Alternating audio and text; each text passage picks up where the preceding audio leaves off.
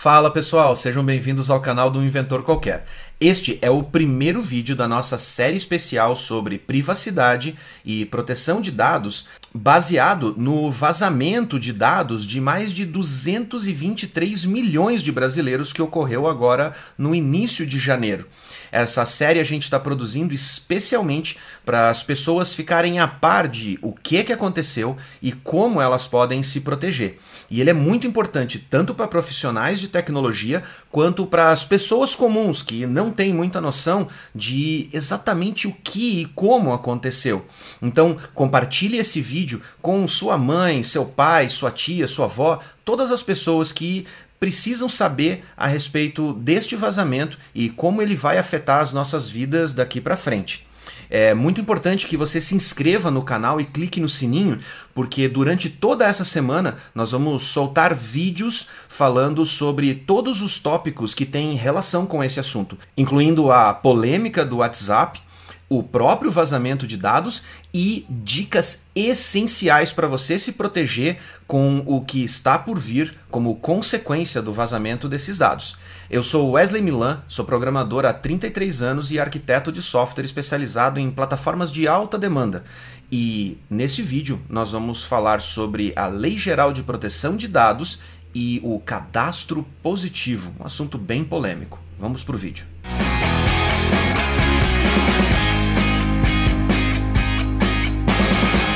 LGPD, ou Lei Geral de Proteção de Dados. Ah, é uma lei que foi votada no Congresso em 2018 em regime de urgência para que ela entrasse em vigor, porque a União Europeia já tinha feito algo parecido, os Estados Unidos estava copiando também, e o Brasil, por alguma razão, quis se nivelar uh, com relação ao resto do mundo. A Lei Geral de Proteção de Dados entrou em vigor no dia 18 de setembro de 2020, agora, poucos meses atrás.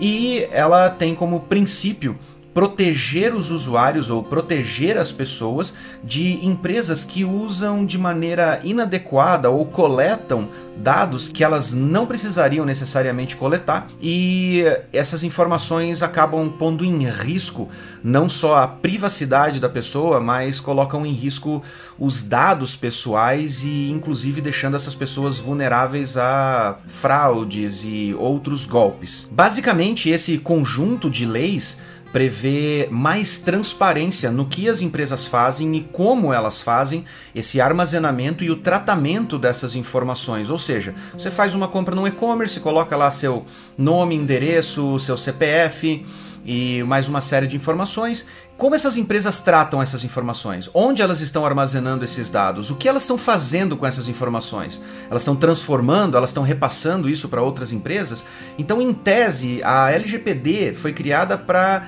estabelecer regras sobre esses critérios, sobre essas tratativas e a maneira como as empresas tratam as suas informações.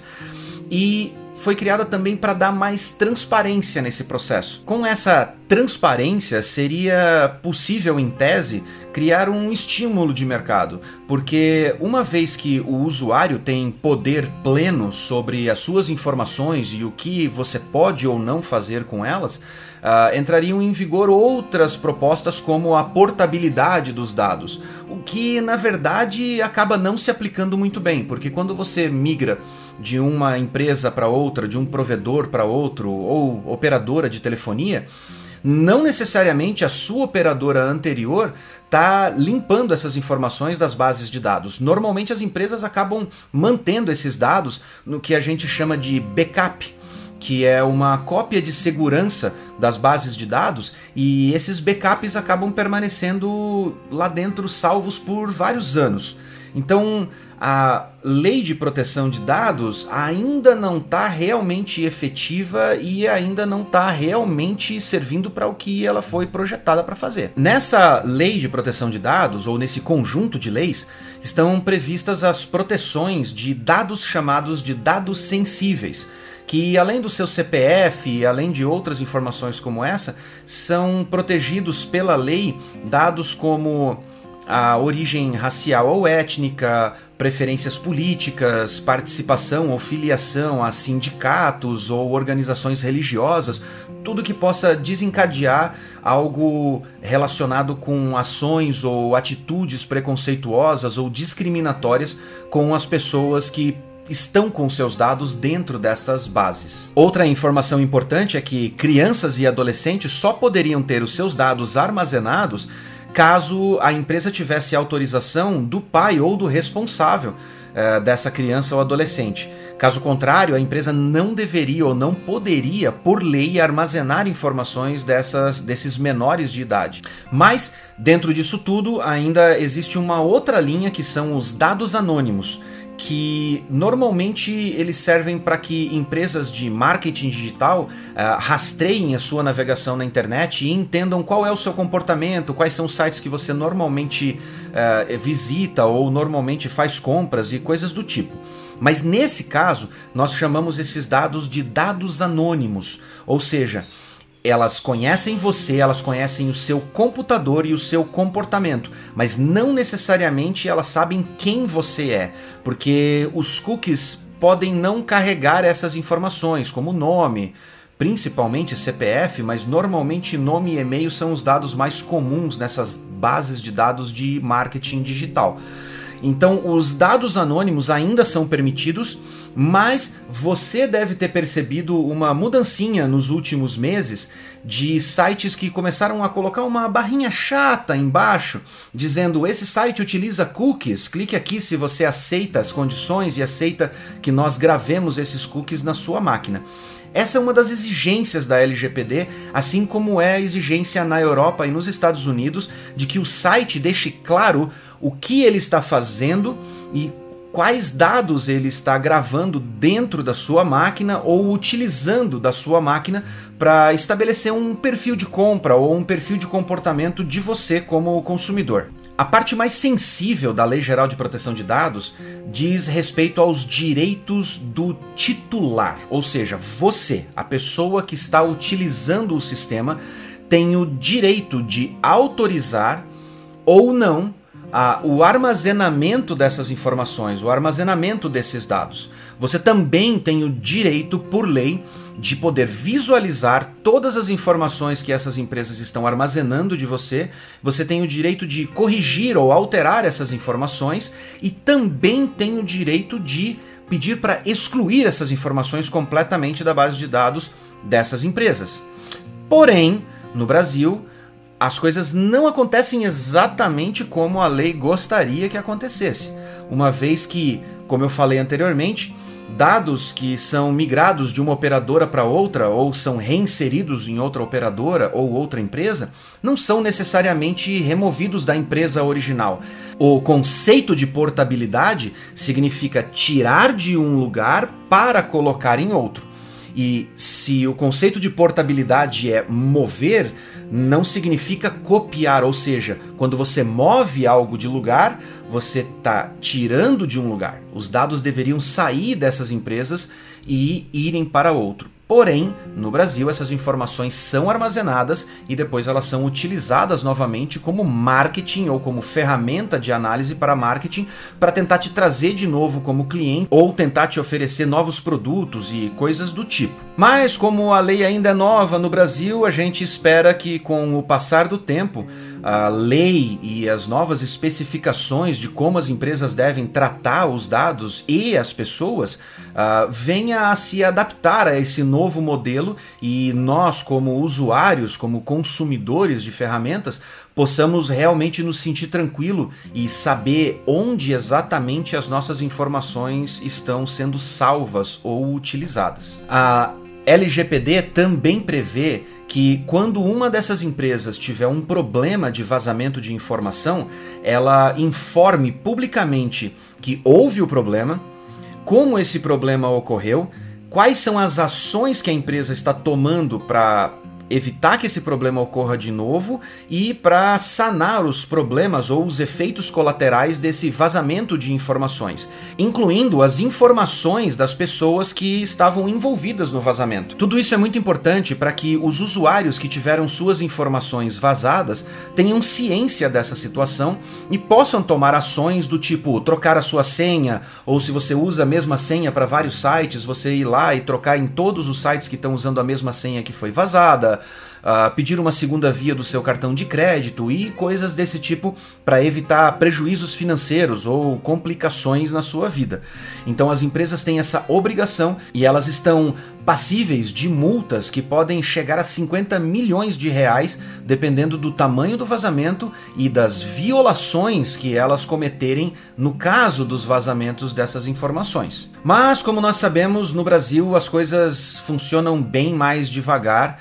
e nós sabemos que o Brasil é, hoje no mundo, um dos países com a maior quantidade de leis uh, que existe. Então, ter leis não necessariamente protege a sua população, protege o cidadão. Um dos maiores problemas hoje no Brasil é que essas leis dificilmente são aplicadas, a não ser que você, como cidadão que foi lesado, entre com uma ação individual ou mesmo uma ação coletiva para tentar buscar os seus direitos. Mas os culpados nem sempre pagam pelos crimes, mesmo que sejam crimes culposos, aqueles sem intenção de ferir ou de prejudicar as outras pessoas. E isso acaba gerando uma certa sensação de impunidade e normalmente quem acaba saindo impune é quem tem mais dinheiro para poder pagar advogados e protelar processos e protelar julgamentos, enquanto quem tem menos dinheiro normalmente é condenado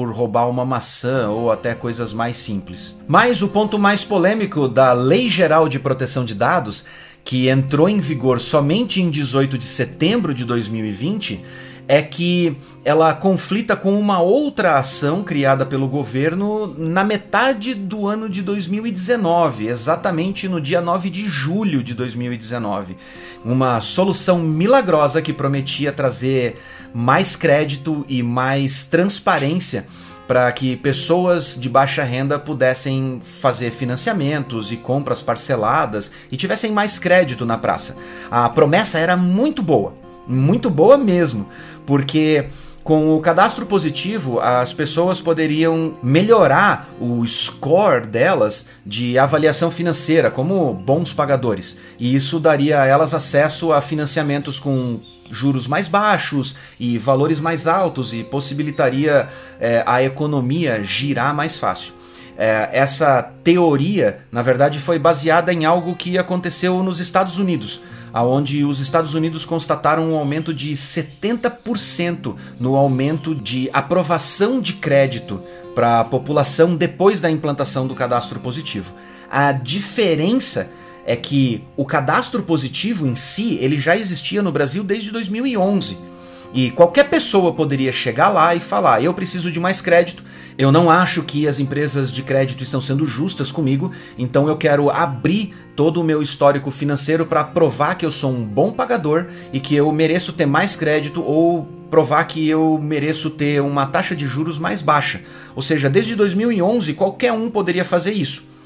Porém, em julho de 2019, o que o governo fez foi criar uma lei para tornar a entrada no cadastro positivo uma entrada compulsória, ou seja, obrigatória, sem a opção do usuário, da pessoa detentora dessas informações, autorizar empresas privadas, que são os chamados birôs de crédito, a terem acesso a informações que são suas, íntimas, pessoais, como gastos no cartão de crédito, sua conta de luz, sua conta de água, é, entre outras informações que estão relacionadas à sua renda ou imposto de renda ou mesmo dívidas com bancos e coisas desse tipo que não deveriam ser incluídas no cadastro positivo porque estavam em dia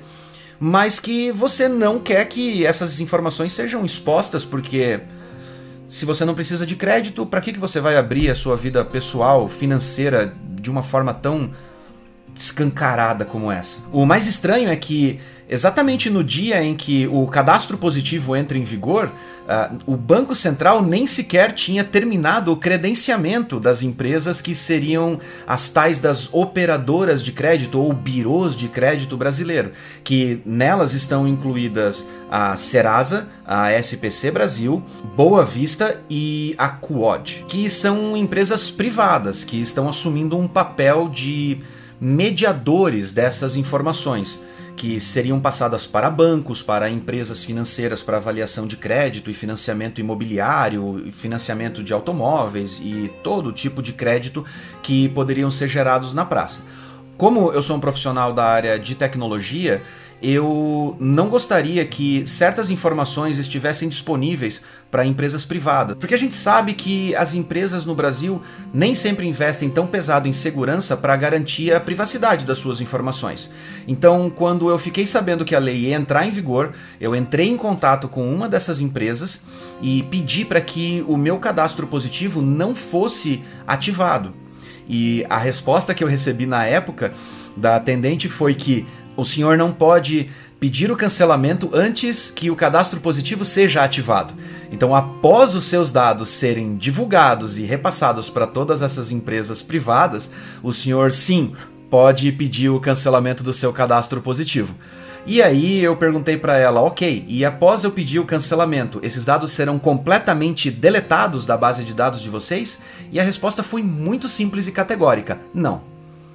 Os dados que forem enviados até o momento em que o seu cadastro positivo estiver ativo serão armazenadas e serão mantidas dentro da nossa base de dados. Mas após o cancelamento, o senhor não vai mais ter dados ou atualizações novas do seu nome, do seu banco e das suas instituições entrando aqui na nossa base de dados mas as informações que entraram até então vão permanecer lá como uma forma de avaliar se eu sou um bom pagador ou não. Dessa forma, eu não tive nem a opção de não ter os meus dados expostos e provavelmente naquele vazamento de 223 milhões de usuários, todo esse meu histórico tá listado. O problema disso tudo é que a divulgação da, do cadastro positivo na TV aberta ou nos canais públicos de televisão e rádio não foi muito esclarecedora, ela não foi clara, ela não foi específica a respeito do que era o cadastro positivo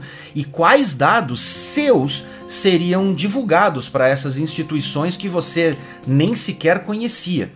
E também não foi deixado claro que essas informações estariam lá disponíveis para que qualquer empresa pudesse fazer a consulta de crédito e a avaliação do seu score como bom pagador, mesmo você não precisando uh, desse score ou dessa complementação para você ser visto como um bom pagador. E eu não estou falando de gente rica, não.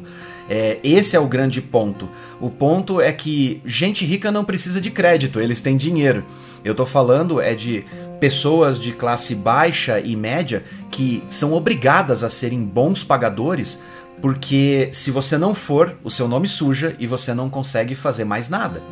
No final, tem uma questão meio polêmica que eu não vou entrar muito a fundo porque eu não sou advogado, mas existe uma informação que é de conhecimento comum, é que ninguém pode ter acesso às suas informações financeiras a não ser que você permita ou a não ser que você seja suspeito de um crime, esteja sendo investigado e então há uma ordem judicial para quebra do seu sigilo financeiro. E da maneira como tudo isso foi feito, dá a entender que Tendo essas informações numa base privada, tanto o governo como a Receita Federal podem ter acesso a todo o seu histórico financeiro sem precisar de nada disso para poder quebrar o seu sigilo. Para ajudar você que não fazia a menor ideia de que os seus dados estavam expostos nessas empresas privadas ou que estavam disponíveis para bancos e financeiras que você nem sequer tem interesse em utilizar o serviço deles, eu vou deixar aqui na descrição do vídeo o link das quatro empresas que são consideradas os birôs de crédito oficial do governo, que é a Serasa, a Boa Vista, a SPC Brasil e a Quod. Você vai poder encontrar os links aqui embaixo e poder acessar o site deles para entender como você faz para cancelar o seu cadastro positivo mas eu vou falar para você, tenha um pouquinho de calma. Existem coisas que aconteceram no meio desse caminho, incluindo o vazamento que provavelmente está contendo dados que estavam nessas informações que foram liberadas para os birôs de crédito, que talvez tenham mudado um pouco o cenário do cadastro positivo. Então, eu vou pedir para você para acompanhar a nossa série, se inscreva aqui no canal para receber as notificações dos próximos vídeos que a gente for lançar a respeito de privacidade e a respeito de segurança de dados, que vai ser durante essa semana. Vá acompanhando os vídeos um a um para você poder entender todo esse cenário e entender como você pode se proteger e como você deve se comportar daqui para frente, considerando que basicamente todos os brasileiros foram comprometidos com esse vazamento de dados. Então, nós vamos dar dicas muito importantes de como você pode se prevenir contra fraudes e possíveis roubos de identidade num futuro bem próximo. Muito obrigado por acompanhar esse vídeo até aqui. Eu agradeço de coração e espero ver vocês no próximo vídeo dessa série. Um grande abraço.